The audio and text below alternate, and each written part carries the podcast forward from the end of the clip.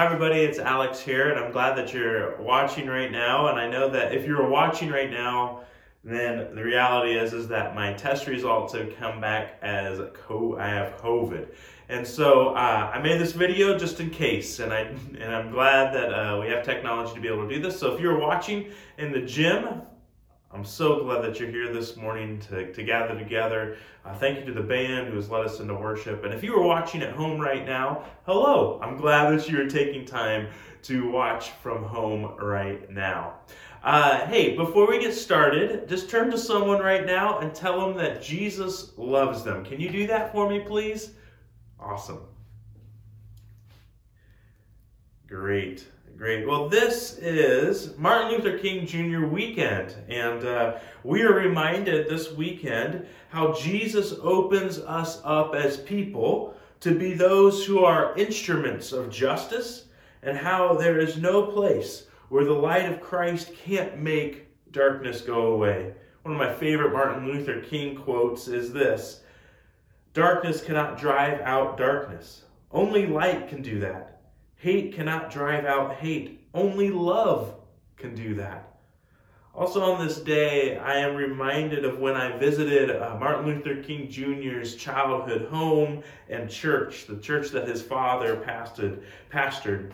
And I remember how a great movement began through prayer and through chairs that you tear down and set up, which makes me, reminds me of the branches.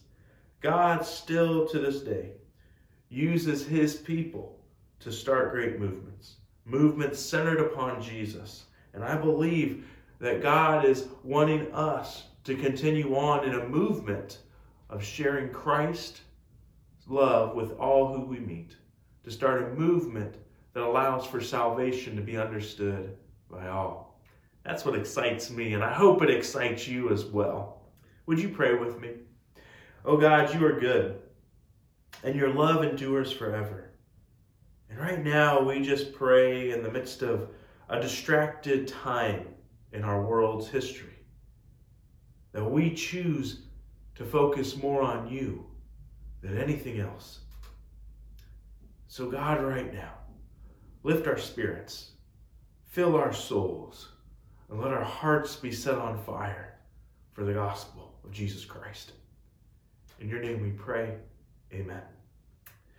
Well, in May of 2021, just a year ago, not that long ago, I ran the mini marathon. I know probably some of you have run this, maybe a lot of you have run this, or you know what it is. It's a half marathon, which is 13.1 miles. And through the persuasion of friends and uh, an amazing brother in law, Alan, uh, he encouraged me to do this.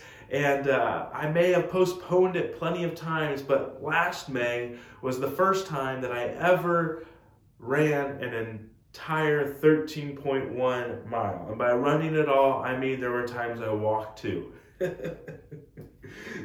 but uh, I was able to do this, and it was so awesome. Now, there were plenty of moments leading up to the race where I wanted to just be done where I just wanted to throw it in. But again, through the encouragement of Alan, who I was going to be running the race with, and also through just that training patterns of getting out and running a few more miles here and a few more miles there, I was able to see that I could do this. Uh, the training and the, the, period, the training time is that, that time where it builds up your, your physical body so that your physical body knows it can go the distance, but it also trains your mind to be able to have your mind say that 13.1 miles is not that long at all. I mean, I was the kid in elementary gym class that always chose to walk the one mile run. and I found myself training for this long, long run. So when I was able to get to that final mile, hit that 12.1 moment and realized there was just a mile to go, I realized that I was going to do it. And all of that training and all of that preparation was going to get me to the finish line. And it was an amazing moment for me. Uh, I mean, it was almost as good as winning this year's fantasy football league. I mean, another great athletic achievement, you know. but the thing is, is that through encouragement, through training and preparation, I was able to accomplish something I think that's pretty big. You know, this month, uh, this month we are beginning a year talking about believing, believing in what God has called us to become. You know, there are plenty of times in life where we just don't believe that something can be accomplished, right? There were plenty of times I didn't believe that I could finish that race. And yet, I began to believe in it and I began to see it take place.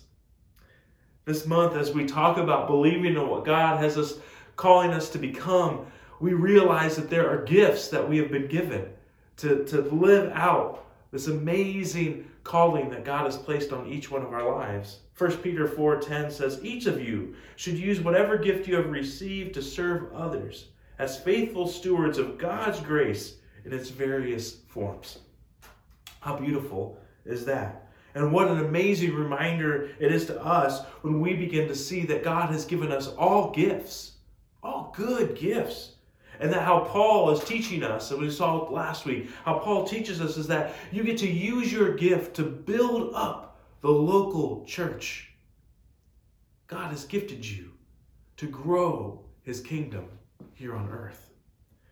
And we need to learn to believe that he has called us into that. Sometimes, when it comes to looking at the gifts that you have from God, we can begin to think that they should just come naturally to us. Well, if God has made me this way, then clearly it should just be natural and easy. And we sometimes take that superhero approach. I've been bitten by a spider, so now I can swing from building to building. I was born on planet Krypton, so now I can have extra human strength and I can fly. It's just something that should naturally take place. But the thing is, is that in a society that often tells us that things should come easy to us and definitely things should come instantly to us, we have to begin to see how God functions for us. And this approach of, of just easily and naturally being able to step into the gifts that God has given to us is actually something that we begin to see God actually uses us in a way to grow into our gifts, to get better over time. And even we see this with Jesus. Remember, Jesus was fully human and fully divine. In his humanness, he grew into who he was to become. But he was always divine in that. And so we look at this and, and Paul's approach to how can we become who God is calling us to be, he often talks about training ourselves up. In 1 Corinthians 9 24 through 27, we see this famous passage that is often used, and I want to read it to us today. As we look at this today, I just want to encourage you as we have entered into a new year, I want you to, to be reading your Bible, reading your scriptures daily. If we can bathe ourselves in this, the words of God, we'll begin to see who God is. And when we see who God is, we begin to understand who we are. The Bible is this beautiful collection of, of writings that have been inspired by God so that we can live out a deep faith. This is, this is something that I truly, I truly love. The Bible is this truth that pours into us. And so I encourage you as you as you read your Bibles, uh, take heart into it, study it, be excited about it. Sometimes be confused by it, but continue to read it. In 1 Corinthians 9 24 through 37, we see Paul say this Do you not know that in a race all the runners run, but only one gets the prize?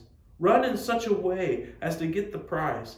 Everyone who competes in the game goes into strict training. They do it to get a crown that will not last. But we do it to get a crown that will last forever. Therefore, I do not run like someone running aimlessly. I do not fight like a boxer beating the air. No, I strike a blow to my body and make it my slave, so that after I have preached to others, I myself will not be disqualified for the prize. You know, Paul, as he is as he is saying this to a group of people who are trying to understand what it means to follow Jesus and what they can do in being followers of Christ, Paul is really wanting to get the reader's attention here. He, he wants to understand, help them to understand that they can move away from their weakness and, to, and their insecurity and train their bodies up so they can be racing out their faith by using the gifts that God has given to them. We see this in all the apostles, actually. All the apostles had to grow and train themselves up to be the person that God has called them to be. You know, this section that we see is really all about engaging the self discipline that we need in our faith so that others can have faith in Jesus too. The point that we know and we can understand, but also that we see here, is that to finish the race strong is to be able to be able to train now. To be able to train now. To believe that you are you have a calling from God. Believe that you have, uh, believe to believe that you have a gift from God. You need to begin to train now. And training is not easy, and it usually is in the training where we begin to think we are not good enough. Sometimes it is in the training that we begin to think that maybe God is skipping over me and hasn't given me the gifts to build up His local church. That is a lie. That is not true. It was in the training for me and the mini where I just wanted to stop and just be like, I don't need to do this. I wanted to end some runs a little bit early and I just call it a day, but I realized I needed to push through. And I need this reminder in my faith journey as well. There are days and there are moments where I can get frustrated. I'm frustrated. I'm not with you right now. I'm really frustrated. I want to be with you. But I'm not going to give up. I'm going to continue to train to see what God is calling us all to become as a church. You know, Paul identifies in verse 30 in verse 26, excuse me, that you can't just run aimlessly. Now, whenever I read this this passage and whenever I read that, I just get the the giggles, I guess. I get, I get, I chuckle a little bit, and I just think about people who run aimlessly with their hands in the air and just running all over the place. They're not sure what to do, and I just think that's funny. I'm like, who would run aimlessly like that? And then I begin to think of my times in my life and some people that I have known throughout life, and and their faith journey probably looks a lot like someone just running around with their hands up in the air and just going random places and just hoping that maybe God will make things a little bit clearer. I think we can sometimes take this approach in our faith where we just want to aimlessly go. And if God does something great, and if not, where are you, God? And I'll just be mad at you, Lord. But this is not how it works. And I remember having a professor in seminary who talked about a student who would just come up to him after class and say, You know what? You can teach me all you want about the Bible, but I just stand up in front of the church, open my Bible, point in a passage, and I start preaching. And I just believe the Holy Spirit will give me the right words to go. And the professor came back to the student and said, I'm sure the Holy Spirit will lead you where you need to go, but I'm sure the Holy Spirit would love to have something to work with. You know, sometimes we think aimlessly or just, I'll just show up works. But I believe that what we see from Paul in this, he's saying, You have been gifted by God. You have been given gifts. And now it is time to train yourself up and use those gifts to the best ability that you can. And allow for the Holy Spirit to interact with your gifts and to see what can be done. Hmm. That's powerful. That's powerful. In verse 27, Paul, it's interesting. This is Paul, right? This is Paul, the great missionary. He took uh, Jesus to the ends of the earth and he told people about Jesus. And he says here in verse 27, it's, it's, I strike a blow to my body and make it a slave so that after I preach to others, I myself will not be disqualified for the prize. Wait, what, Paul? You're good, right? Like you're good. What are you talking about? But he says here, let me never become comfortable in my faith. Let me always make sure that I'm moving forward and, and, and growing in who God has called me to become. Because when I begin to think that it's about me and not about Jesus, I will disqualify myself from the final prize. If we find ourselves just sort of twiddling our thumbs, if we find ourselves just saying, you know what, I'm good where I'm at. I don't need to know what my gifts are, or I had a gift 20 years ago and I didn't need to go forward with that. We're not taking the approach of Paul. Paul wants to make sure that he continues to move closer to who God is calling him to be in all things. He wants to move onward in holiness. He wants to make sure that he doesn't fall backwards and slip off of what God could use him to make sure that the church can grow. I hope in my life that I have that same approach in how I live my life. And I hope that for you as well. Andy Stanley, he says this there is an immense difference between training to do something and trying to do something. Spiritual transformation is not a matter of trying harder, but of training wisely. Just like training a half marathon, you don't want to just go out the first day and run 13.1 miles in your training. You will hurt yourself. You say, but I got it done. I'm good. No, you want to learn to train wisely. This is the same for our faith. You can really beat yourself up in your faith development. You really can. When you begin to try to take it all on yourself and think that it's all about what you can do instead of the grace of God working in you and through you. But my encouragement to you is that it is time to train wisely. If reading scriptures hasn't been part of your, your, your journey, today is the day to begin. If praying daily hasn't been there, today is the day to begin. Worshiping regularly. Train wisely. And allow for God to work in you. Developing the gifts that God has given to you is developing, leaning into the grace that God sheds down upon you. And the thing is, is that once you have identified your spiritual gift, then the list that we get, then we get to talk about how we can then develop those spiritual gifts. Now, last week we had a list of, of 18 spiritual gifts that we looked at. So, how do we take that gift and how do we then develop it? Now, I have a list of five things here. how do we develop it? The first is this accept some responsibility in the area of your gift. Own it. Own it. The second is this one seek encouragement and feedback from trusted friends and leaders. Don't keep your gift to yourself. Begin to ask others about that and get, have them give you feedback. Three, take inventory of the opportunities available to you for using your gifts. I believe in this church right here, we have opportunities to use your gifts or we know where to direct you to use those gifts. Come and talk with me. And I bet we can figure out how you can start using those. And four, take time to learn from those who are more experienced in the area, area of your gift. Lord of the Rings, Frodo listens to Gandalf, right? Gandalf's been around the block. Frodo listens to Gandalf. Who is your Gandalf right now?